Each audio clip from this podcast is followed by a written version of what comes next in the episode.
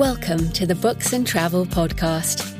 I'm Jo Frances Penn, thriller and dark fantasy author, bringing you escape and inspiration about unusual and fascinating places, as well as the deeper side of books and travel.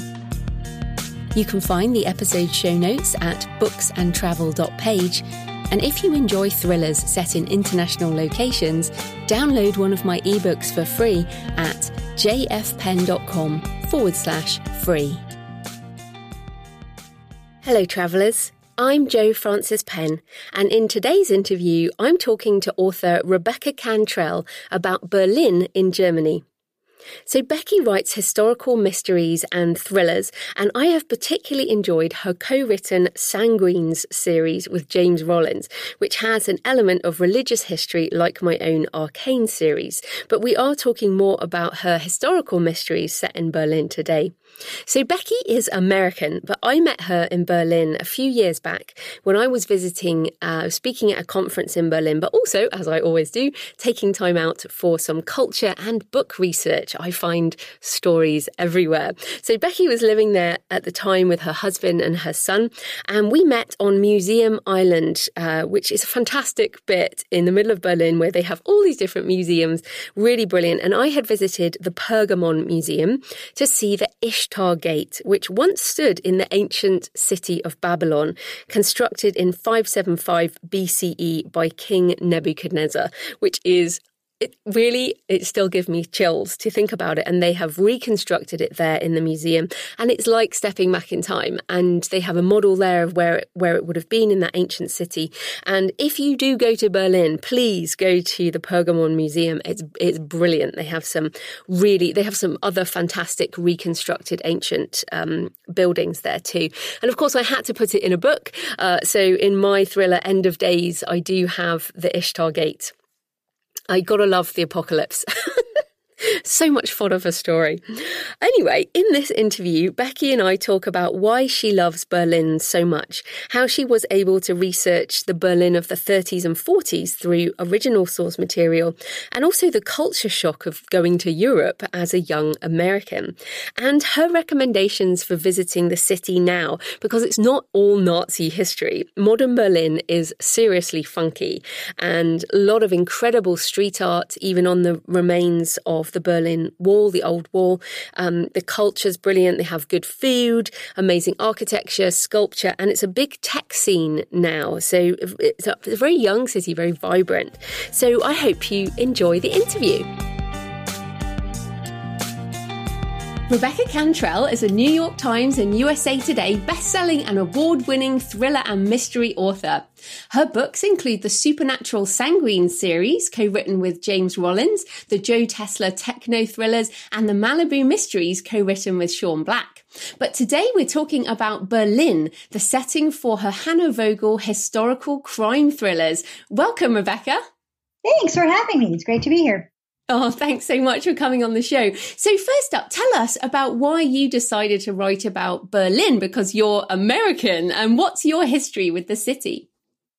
Well, I kind of had a random history with Berlin. I was an exchange student from a little town called Talkeetna, Alaska, and I went to Germany and I asked the board when I filled out my application. They said, "Where do you want to stay?" And I said, "I'd like to stay in a small town because that will be most similar to where I'm coming from, and I, I feel like it will be a little bit more manageable." So they sent me to Berlin, which that's how that works. And at the time, that was a city of about two and a half million people, surrounded by a wall in the middle of communist East Germany. And it was fantastic. I was just blown away with how different things were. And it was an amazing, artistic, wonderful place to be. And history was right there. So history was very, very real. When you went to East Berlin, you could see piles of rubble from when they had knocked it down to build the wall. And when you went to look at the museums in East Berlin, they still had bullet holes on them from when they had been strafed by Russian artillery during the fall of Berlin in 1945. So that was just amazing. And then I went back again for a year in college. I went to the Freie Universität. And then I wanted my son to get a taste of Europe before he grew up. So we moved there when he was 12 and we lived there for four years. So we're just back in the United States for almost three years now. Wow, that, I, I, had no idea you moved from Alaska. yeah.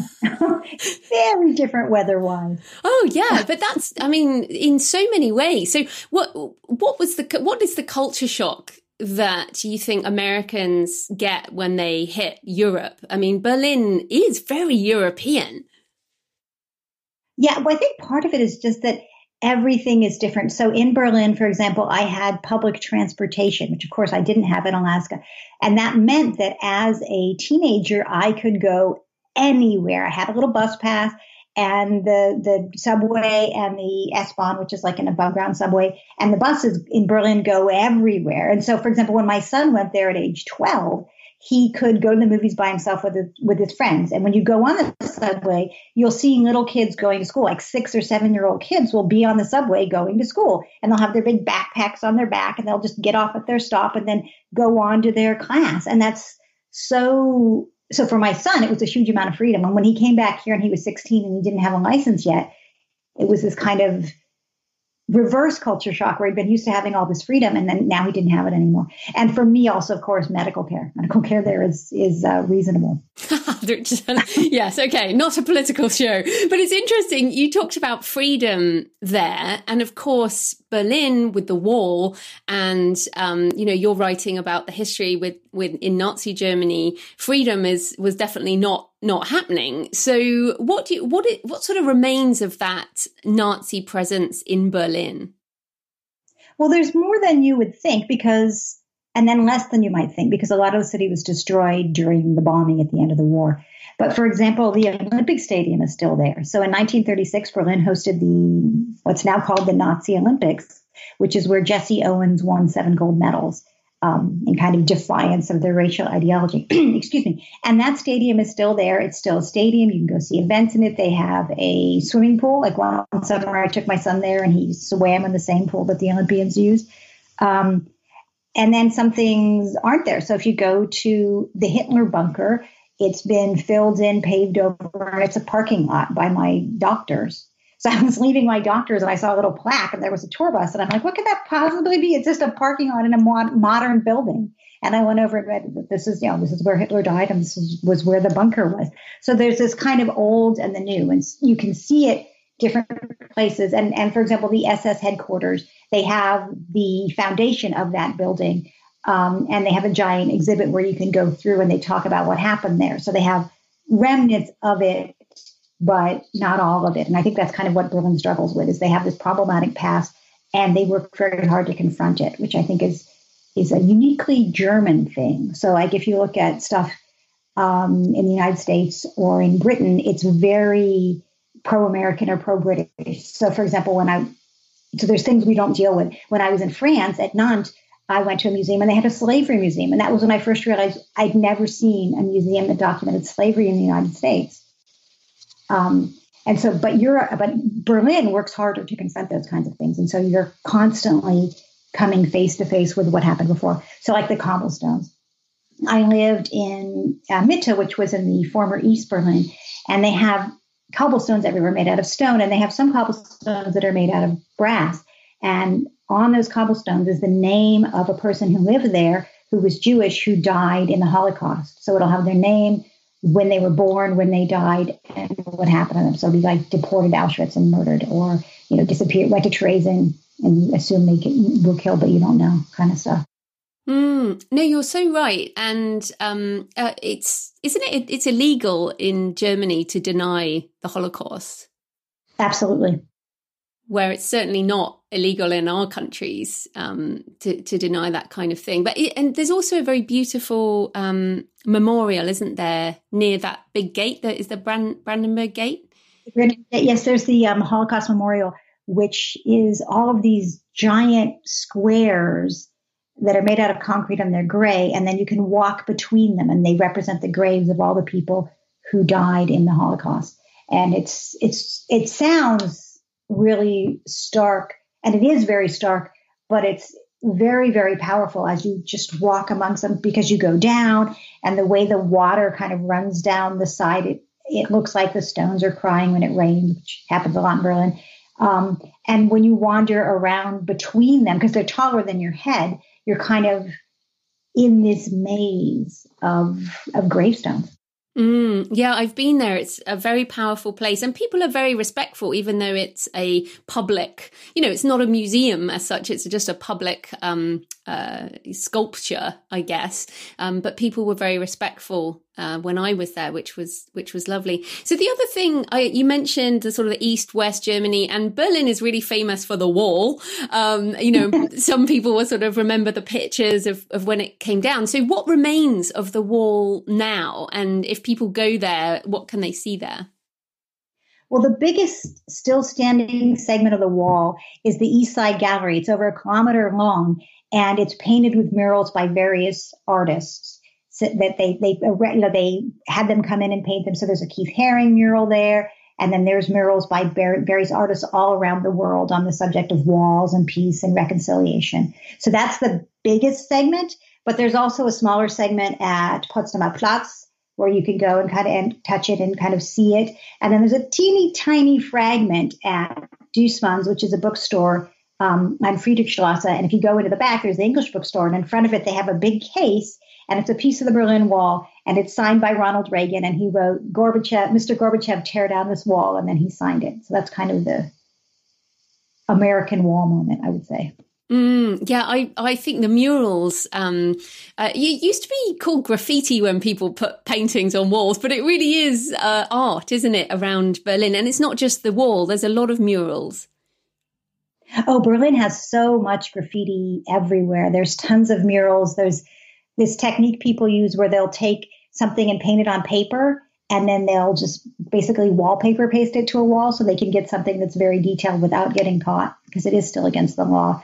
Um, and there's just amazing artwork everywhere. There's the Anne Frank House, which is a memorial to Anne Frank. And if you go back in there, there's a theater in there and there's this kind of weird robotic goblin house where you go in and they have like lights and these giant robotic goblins do dances and things. But if you go around the Anne Frank house, it's covered with a with incredible graffiti and people are constantly painting over it. And I have just I don't know hundreds of pictures on Facebook that were taken at that location because it's always new and it's always different artists and it's just so interesting what they come up with. Mm. And then for your for your Hannah Vogel historical crime thrillers, what what are the uh, are there any places that you put into the books that you particularly feel a sort of kinship to? Yeah, well, it's amazing that the world of Berlin now is more like Hannah Vogel's world than it was when I went there in the 80s. So I lived there in the 80s and 90s, and I wrote um, the the novel came out in 2009, and I hadn't been back for a long time. And so when I went back, I was astonished to find that many of the buildings that had been destroyed during Hannah's time had been restored. So, for example, there's Hotel Adlon, which takes, which has, uh, there's a lot of pieces of um, Nine Knives take place in the in that hotel, and it was destroyed by the Russians. They had a giant wine cellar, and at the end of the war, the Russian soldiers broke into the wine cellar. Much wine was consumed, and the building ended up being set on fire. And then after the war, the wall ran right next to it. So they just, you know, destroyed, moved the rubble out of the way, built the wall, put down the landmines, and there was nothing there. And then when the wall came down in 1989, they rebuilt it and they rebuilt the hotel in the style that it had been before. So this hotel that hadn't existed except for in my imagination is suddenly there again, which is just astonishing. And then El Dorado was this gay club where her brother sang, and that existed in the 20s. And then they turned it into a Nazi headquarters. And then in the 90s, it became a gay bar again. And I went there and it was very cool. And it, and it had all these paintings on the wall from Georg Grosz, who was a, a painter in the 1920s. And it looked like my book. Like it looked more like my book than it had when it was the bar. But then when I went back there in 2013, it was no longer a bar, it was an organic grocery store. So time is on. That's very cool. Um, so, what about modern Berlin? Because uh, I visited as part of a sort of entrepreneurial conference, and it's got a reputation in Europe now for being a sort of tech hub and very young and, um, you know, full of sculptures. So, what do you think modern Berlin is is like? Well, it definitely has I think they had the unique opportunity when the wall came down is suddenly they had a bunch of downtown property that they could build on. And I don't think that's the case for most cities in the world because, you know, they grow up over time and you very rarely get city centers to design in the modern style. So you see a lot of really interesting architecture and sculptures and things that you wouldn't necessarily, they had just so much space to play with. So Potsdamer Platz has that big giant tent over it that looks like Mount Fuji or a circus tent, depending on who you ask. And then there's a an American theater in there, or a theater that plays original version movies, many of which are in English. So that's where we spend a lot of time with my son. And they've got, a, you know, a big Christmas market in there, and they have Christmas trees in, and it, it's kind of this multi-purpose space. And there's a Starbucks there, but cafe, so I can sit. You can sit there and write and look down and watch all the people and watch it kind of change throughout the year. So it's a, a cool meeting place. But there's stuff like that everywhere. There's Hamburger Bahnhof, which has a ton of, of different kinds of art. There are art galleries just everywhere. Um, so it's a wonderful place to go. They have, you know, just giant sculptures. They have a sculpture of the the man. I forget what it's called. Where there's the one man he's like punching through the stomach of another man. You can see from the Warschauer Brücke, which is a great place to go because you can see that sculpture, and then you can also go and see the East Side Gallery and, and wander and look at all the paintings or the murals of the wall. Um, but yeah, it's extraordinary. Go. Yeah. In case you didn't guess, I'm enthusiastic about Berlin.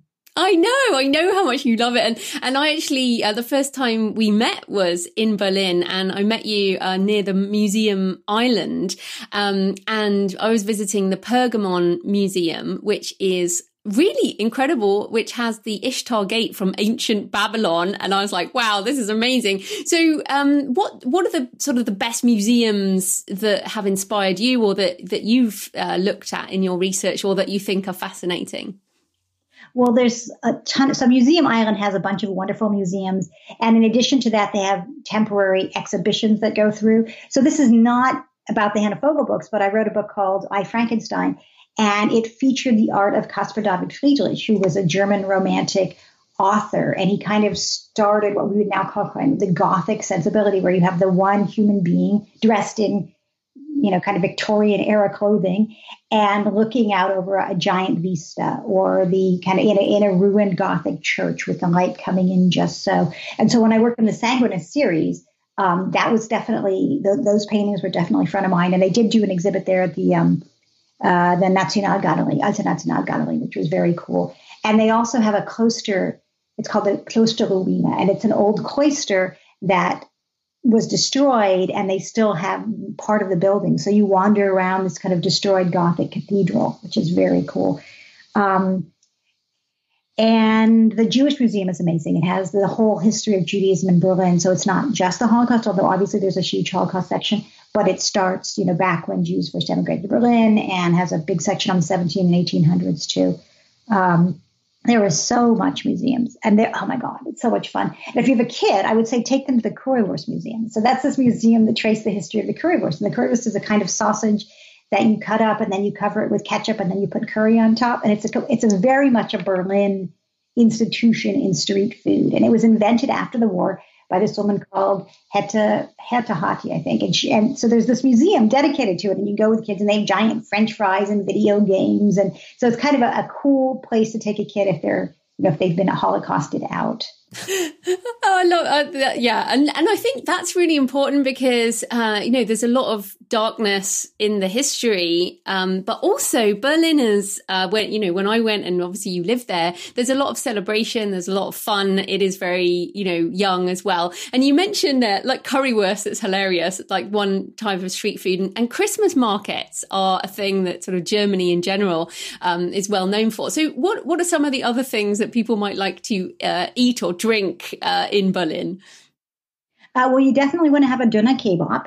So that's a Turkish street food, and you get a flat bread. They cut it in half, and then they cut the meat off of the spit. So they have you know the big giant turning spit, and they cut the meat off of that, and they put that in there with a bunch of red cabbage and sauce and onions and uh, tomatoes, and then you just carry it around and eat it. That's definitely my favorite street food. But as far as food is concerned, oh my God, Berlin is like the food capital. It is. It has amazing food of all different kinds. So when we lived, we lived in this one little part of downtown, and within a kilometer of her house, there were 25 different ethnic food restaurants. So there was um, Ethiopian, there was there was a great Syrian place across from my son's school. There was an amazing Vietnamese place not far from our house. So there's just so much food. If you're in Berlin, eat, eat, eat. And then as far as Christmas market food is concerned, um, they have this is much better than it sounds. But you can go and they have this giant cauldron and it's full of kale and potatoes and sausages. And I know kale, but it doesn't taste like American kale and it's cooked down and it's so, so good. oh, that's excellent. And do you, did you just drink a lot of, of beer in Berlin? Because it's kind of famous for, for beer, I think. I did not so much. Um, but because I'm allergic to wheat, so beer is kind of out. But at the Christmas markets, they have really good mulled wine and uh, eggnog, hot eggnog, which is just it's. But you got to watch the eggnog because it is high octane stuff. So if you have like a whole eggnog in a short period of time, you should not drive. So we did a friend of mine and I did like the Christmas market tour where we went to three different Christmas markets and we had an eggnog at each one. And and this was, you know, we walked a couple kilometers and spent a lot of time looking around. But even by the end, the three eggnogs after like five hours was too much for me. no, you met. It's funny because you mentioned they're driving. Now, I'm obviously I'm I'm British and I don't have a car. Haven't you know? And and many people in Berlin. You, you mean you you don't have a car, do you? You walk or get the the transport, as you said at the beginning. It's like a public transport. But if people just want to walk around the the most historical areas, is is that all walkable? It is very, very walkable. So when I lived in Berlin, we didn't have a car for four years. I mean, we're Americans, so we have cars here because you have to have one. But in Berlin, we didn't have one, and it is very walkable. So we could walk from our house to Museum Island, and you can walk from the Museum Island to Brandenburg Gate, um, like it's a little over a kilometer.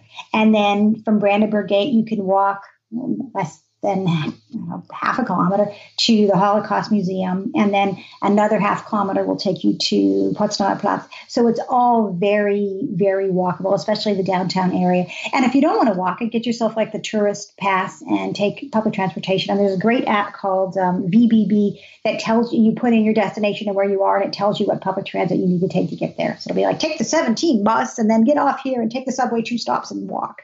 Mm. So it's it's definitely possible to get around everywhere. And what's really astonishing is how well developed the public transit system is. Like there is nowhere that's more than a few, I'd say 50 yards from a bus stop, subway stop, or tram stop. It is amazing coverage. I've never seen the likes of it. I think it's because the West Berliners had to build theirs up and then the East Berliners built theirs up on a different set of tracks. And so when you mesh them, you get an amazing amount of public transit. Mm, fantastic. So, apart from your own um, your own books, what are a couple of books you would recommend that people read to get a sense of Berlin? Okay, but I don't know if I'm going to be able to limit it to just like a few, but I will do my best. So, if you want to know, like, so the, my first book, A Trace of Smoke, is set in 1931 in kind of the gay cabaret era.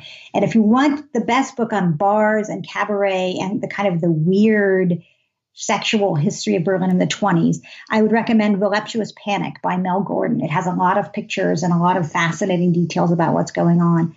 Um, and if you're interested in the Cold War, people after the Cold War, there's a really good book called Stasiland by Anna Funder, and it she is an Australian journalist who lived in Berlin in the 90s after the wall had come down and kind of back when Berlin was still cheap and had a lot of you know people who could still afford to live there who'd lived there for years and years and years. And she interviewed a lot of people who'd been involved in the Stasi. And the Stasi was this short for the state Sicherheit and that was their kind of like their FBI but it was very intrusive. And so they say one in four people in the country was an informant for mm. the Stasi. So um, it's a fascinating book about that.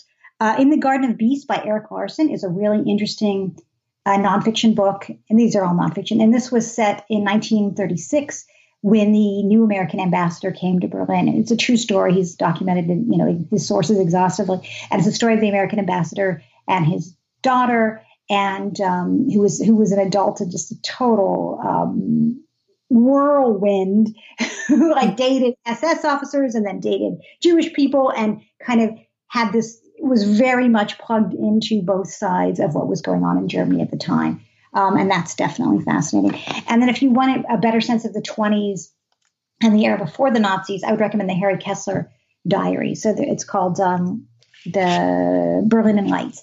And the author is uh, Count Harry Kessler. And it's rumored that his mother had an affair with the emperor and that he is, and he is royalty, but that he is actually much more royalty than he seems.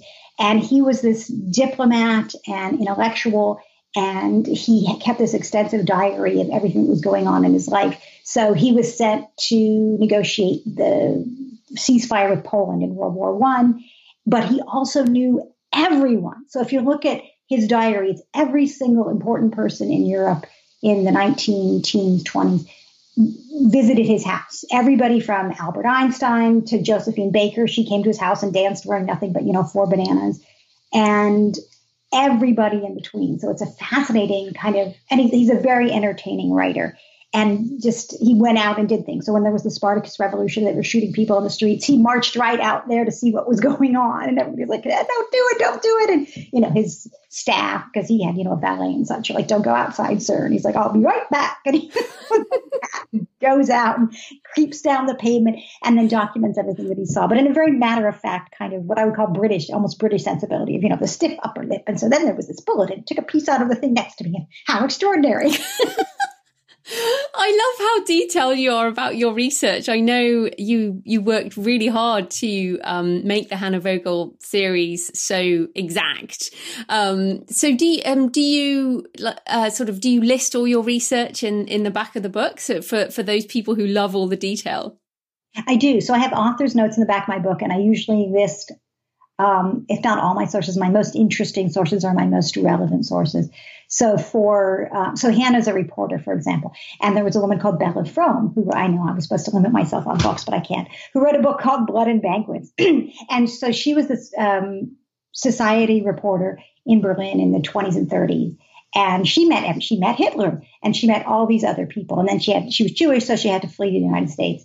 Um, but I got a lot of information of what it, from that book about what it was like to be a reporter back then as a woman. Mm, no, fascinating. Now, I know you've traveled a lot for all your book research and you're often in, in Europe um, and around the place. Um, so I wondered, like, why do you travel? Why do you love uh, traveling and what does travel give you?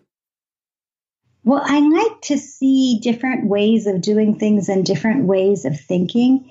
And to kind of, I feel like it gives me a chance to walk where history walked, to see these places where extraordinary events occurred, and then just to see the ordinary everyday life that's there now. And also food. Oh my God. so amazing food. oh, I love that. That's fantastic. So, where can people find you and your books online? Uh, I have a website, uh, RebeccaCantrell.com. And my books are everywhere that books are found, Amazon.com, um, you know, Kobo, Barnes & Noble, etc. All the usual places. Well, thanks so much for your time, Becky. That was great. Oh, you bet. Thanks for having me. I'll talk about Berlin all day.